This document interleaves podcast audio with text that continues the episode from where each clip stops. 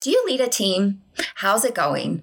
Are you as effective as you can be? Team leadership can be challenging, but it shouldn't be a mystery.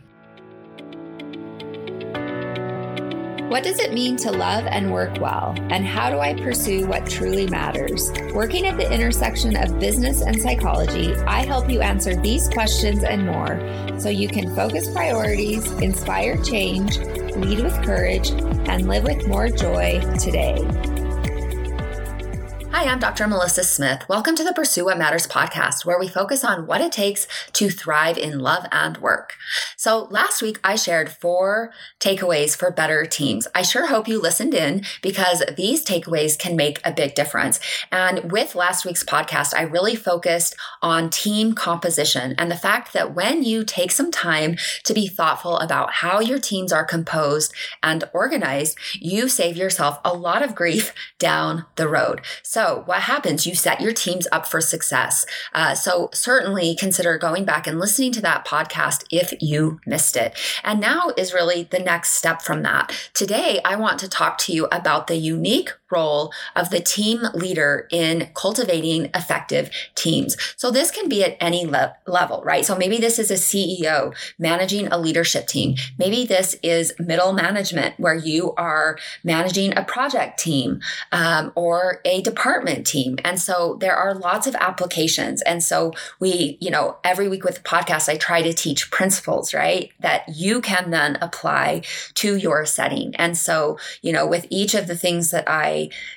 teach, the goal really is for those to be applicable in many different settings so that you can listen to the podcast and see how it might fit for you.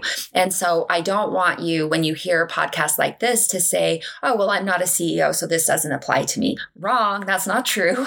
um, we all lead teams at various levels within an organization. What I would also say is this is really helpful for you um, if you are part of a team outside of work. So maybe it's a volunteer organization, maybe it's a church organization, and these principles absolutely apply. I can't tell you. Um, some of my most frustrating moments have been in meetings where I'm part of a team in a church organization where it's like, oh my goodness, this is so ineffective, um, and trying to bite my tongue because recognizing that I might lose my faith if I express some of the frustration that I'm feeling in those moments. And so everything that we're talking about is applicable in different areas of your life. So I hope you will think with that in mind. And so, of course, every week with the podcast, my goal is to help you pursue what matters by strengthening your confidence to lead in one of three areas. So leading with curiosity, or sorry, leading with clarity. Where are you going and why does it matter?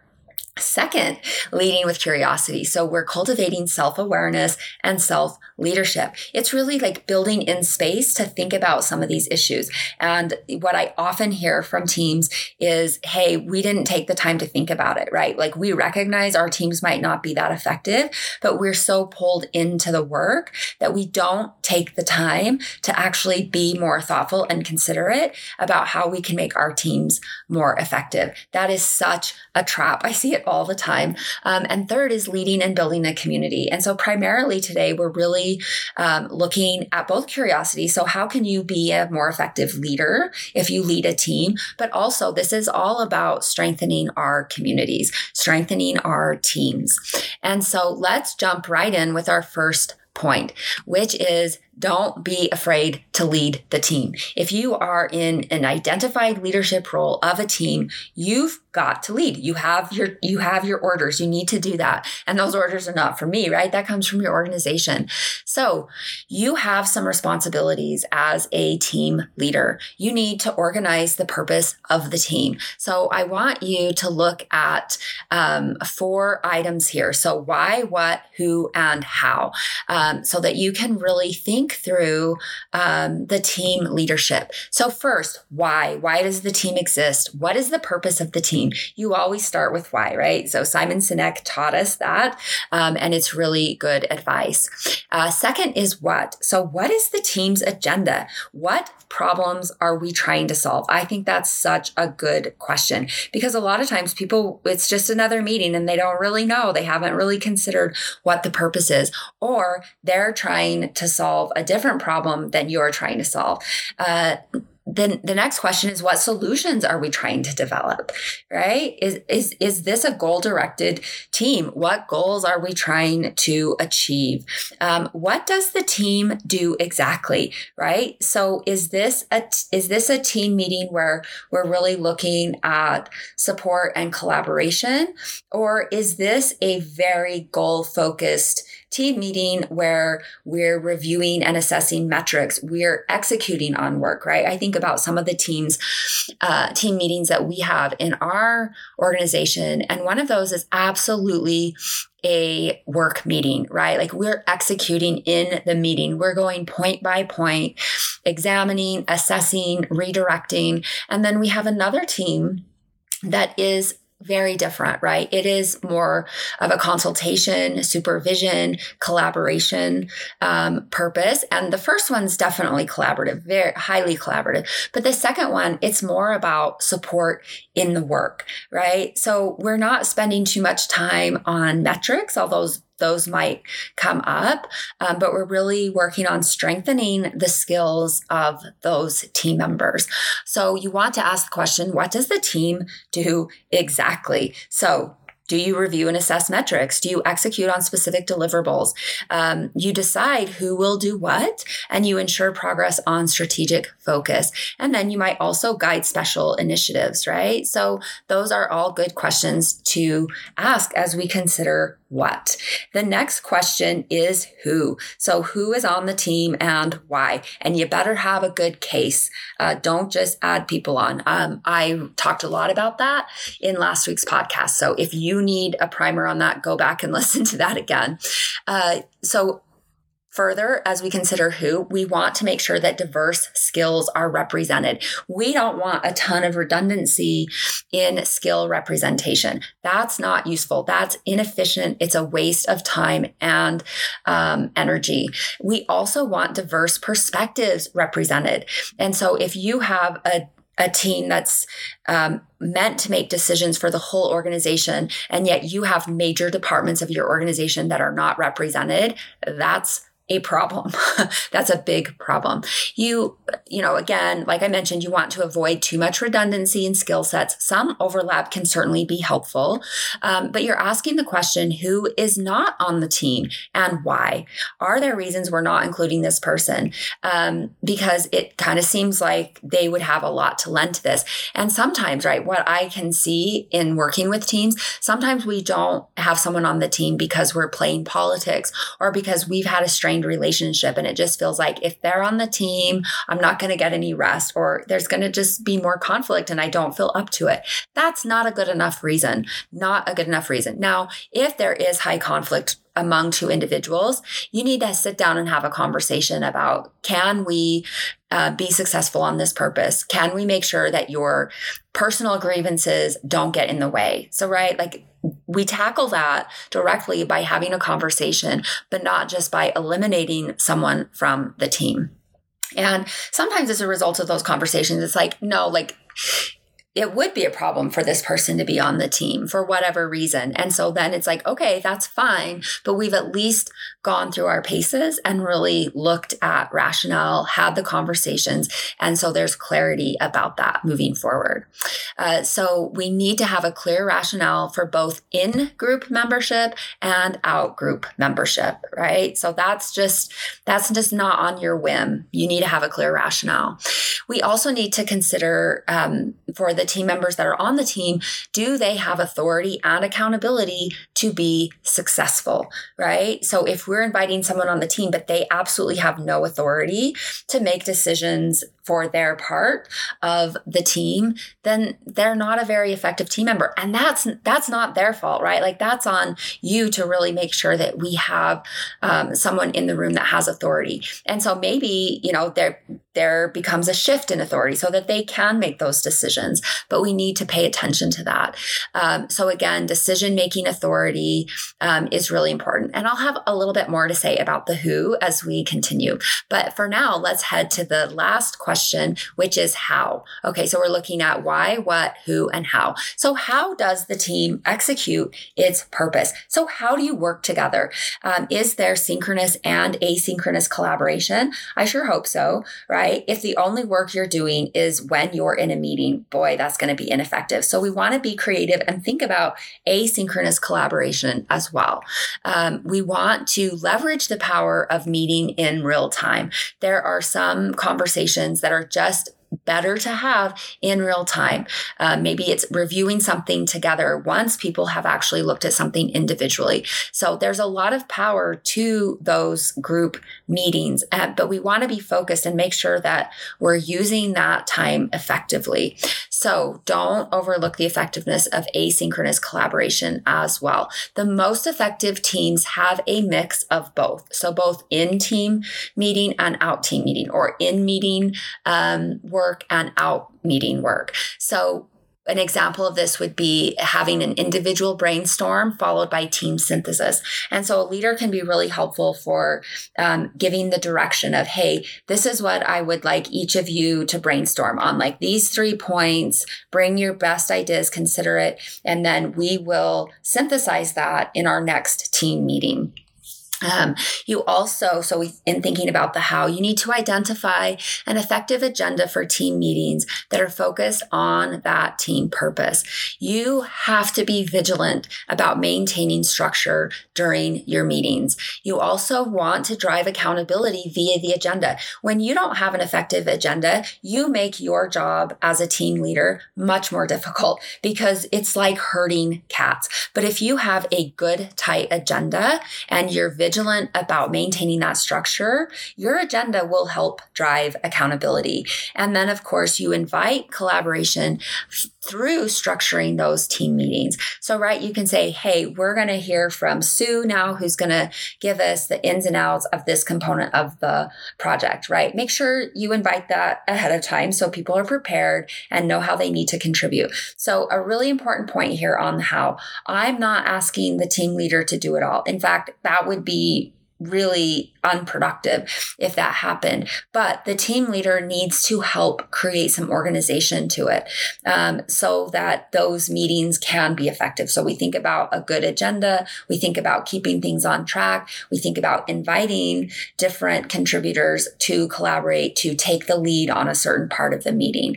And then also on the how we need to redirect unfocused discussions because that never happens right? I mean maybe you have perfectly run meetings but boy meetings can go off the rail um, teams can go off the rails pretty easily. So we need to pull teams out of the weeds. So we got to keep in mind like what's our agenda for today? Because that goes a long way to help us in that.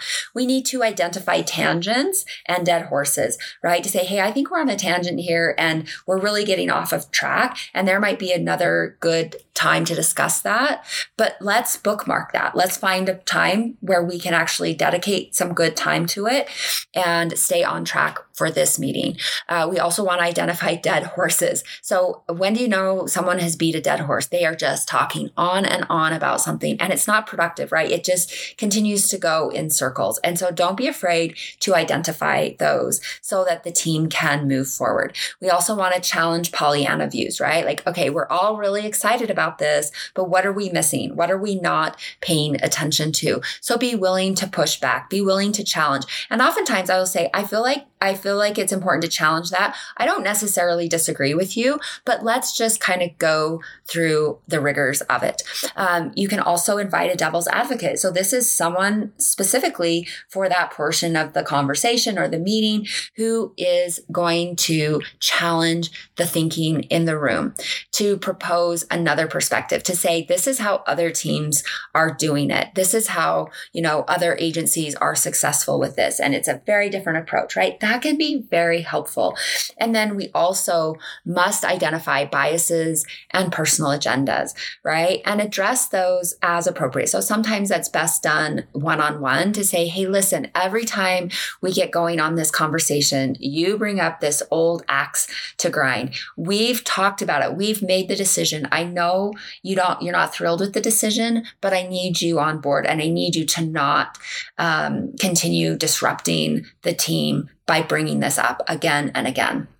So be willing to have some of those tough conversations. Okay, so that's our first point. Don't be afraid to lead the team. And now our second point, which is we need to bring discipline to decision making. Now, everything I talked about with not being afraid to lead the team helps to drive this discipline. But for this point, we're really focusing specifically on decision making because that's an important role of a team is to drive better decisions. So again, I'm going to say a little bit more about roles and responsibilities. So this is really looking at the who. So from Eric Larson, who's done some great research on this topic and is writing for Forbes, I'll link to the article.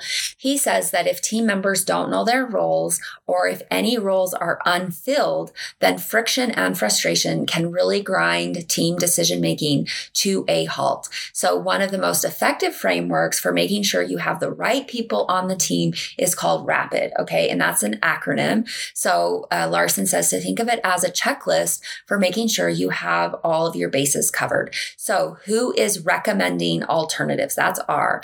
Who has to agree to the decision? That's A. Who is going to perform the actions required? That's P. Who will give input through critical facts and data? That's I. Who will make the final decision? That's D. I really like that approach. There are other good decision making approaches. Um, I've talked about some of them. We think about the five C's from Dr. Brene Brown's Dare to Lead research. Um, but this is this is a good one. Um, so you know you don't have to use all of them. In fact, that would probably be a problem. But Rapid is looking at recommending, agree, perform, input, and decision. So it's really looking at do we have the right people composed in this team? So it's looking at roles and responsibilities as it relates to decision making.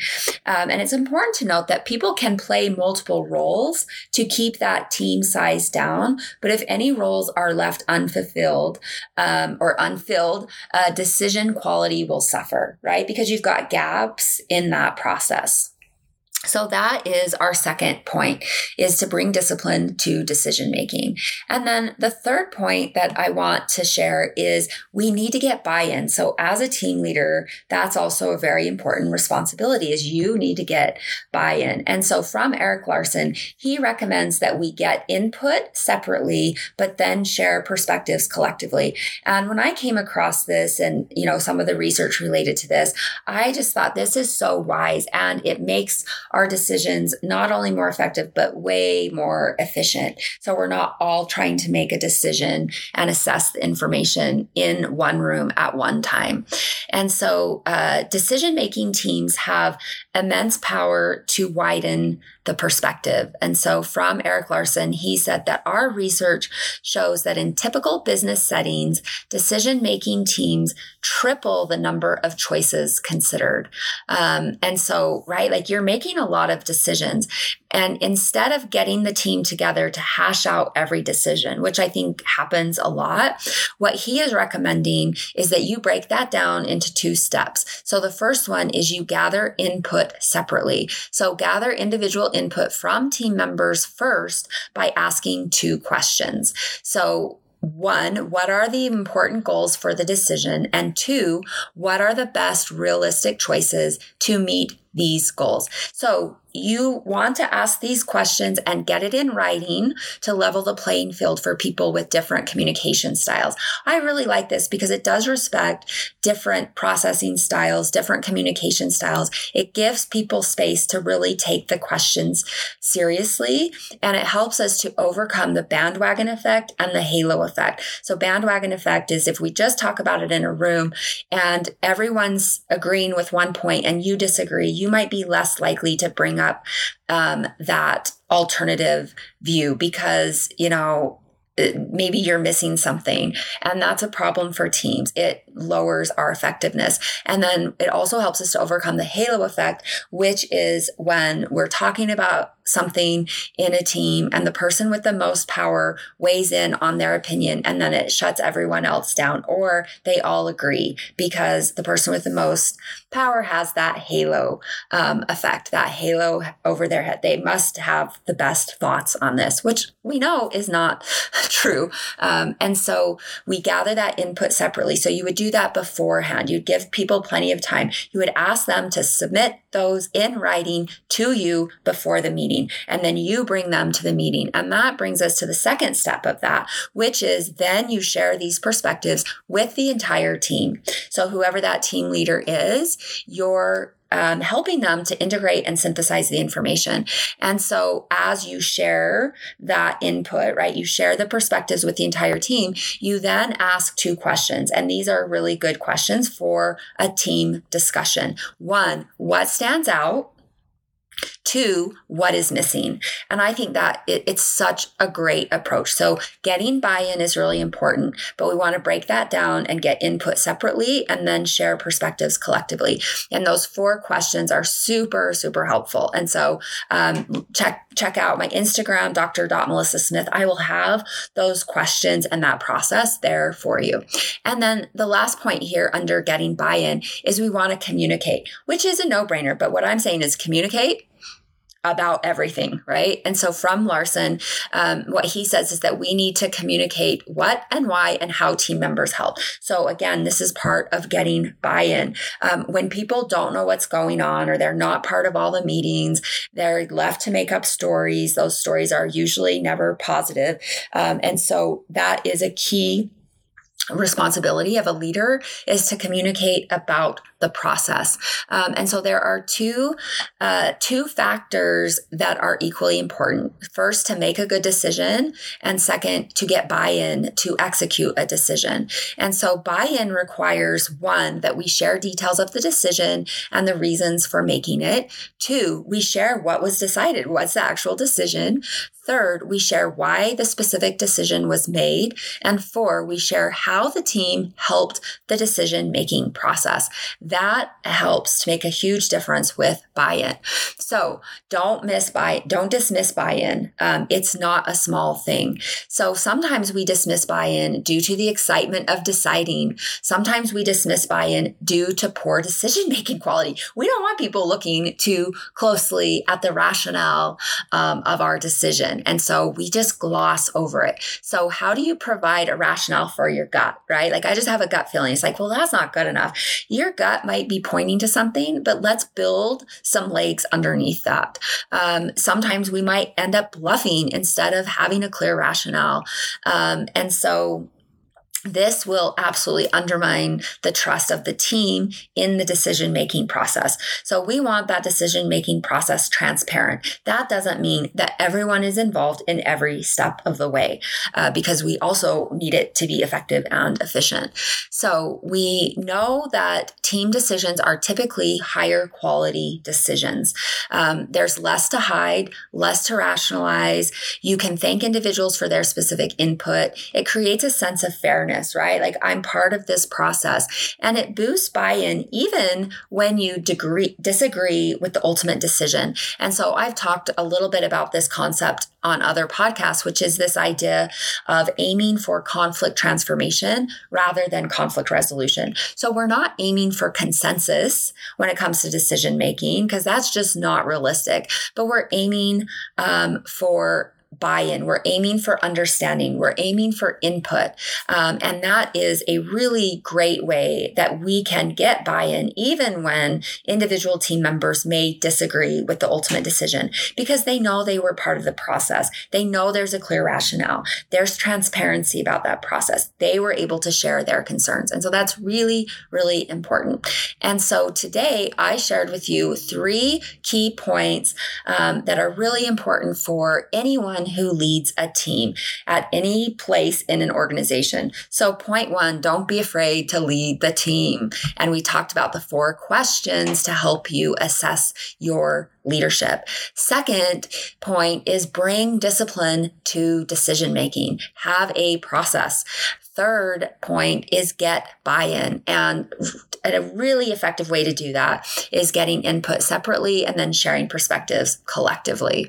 So I hope this podcast is helpful for you. Head on over to my website to check out the show notes with the resources for this episode at www.drmelissasmith.com forward slash 194 dash team leadership. So, one more time, that's www.drmelissasmith.com forward slash 194 dash team leadership. So, you can find the resources there. So, I'll have links to some of the research that I mentioned. And in the meantime, I'm Dr. Melissa Smith. Remember, love and work, work and love, that's all there is. Until next time, take good care.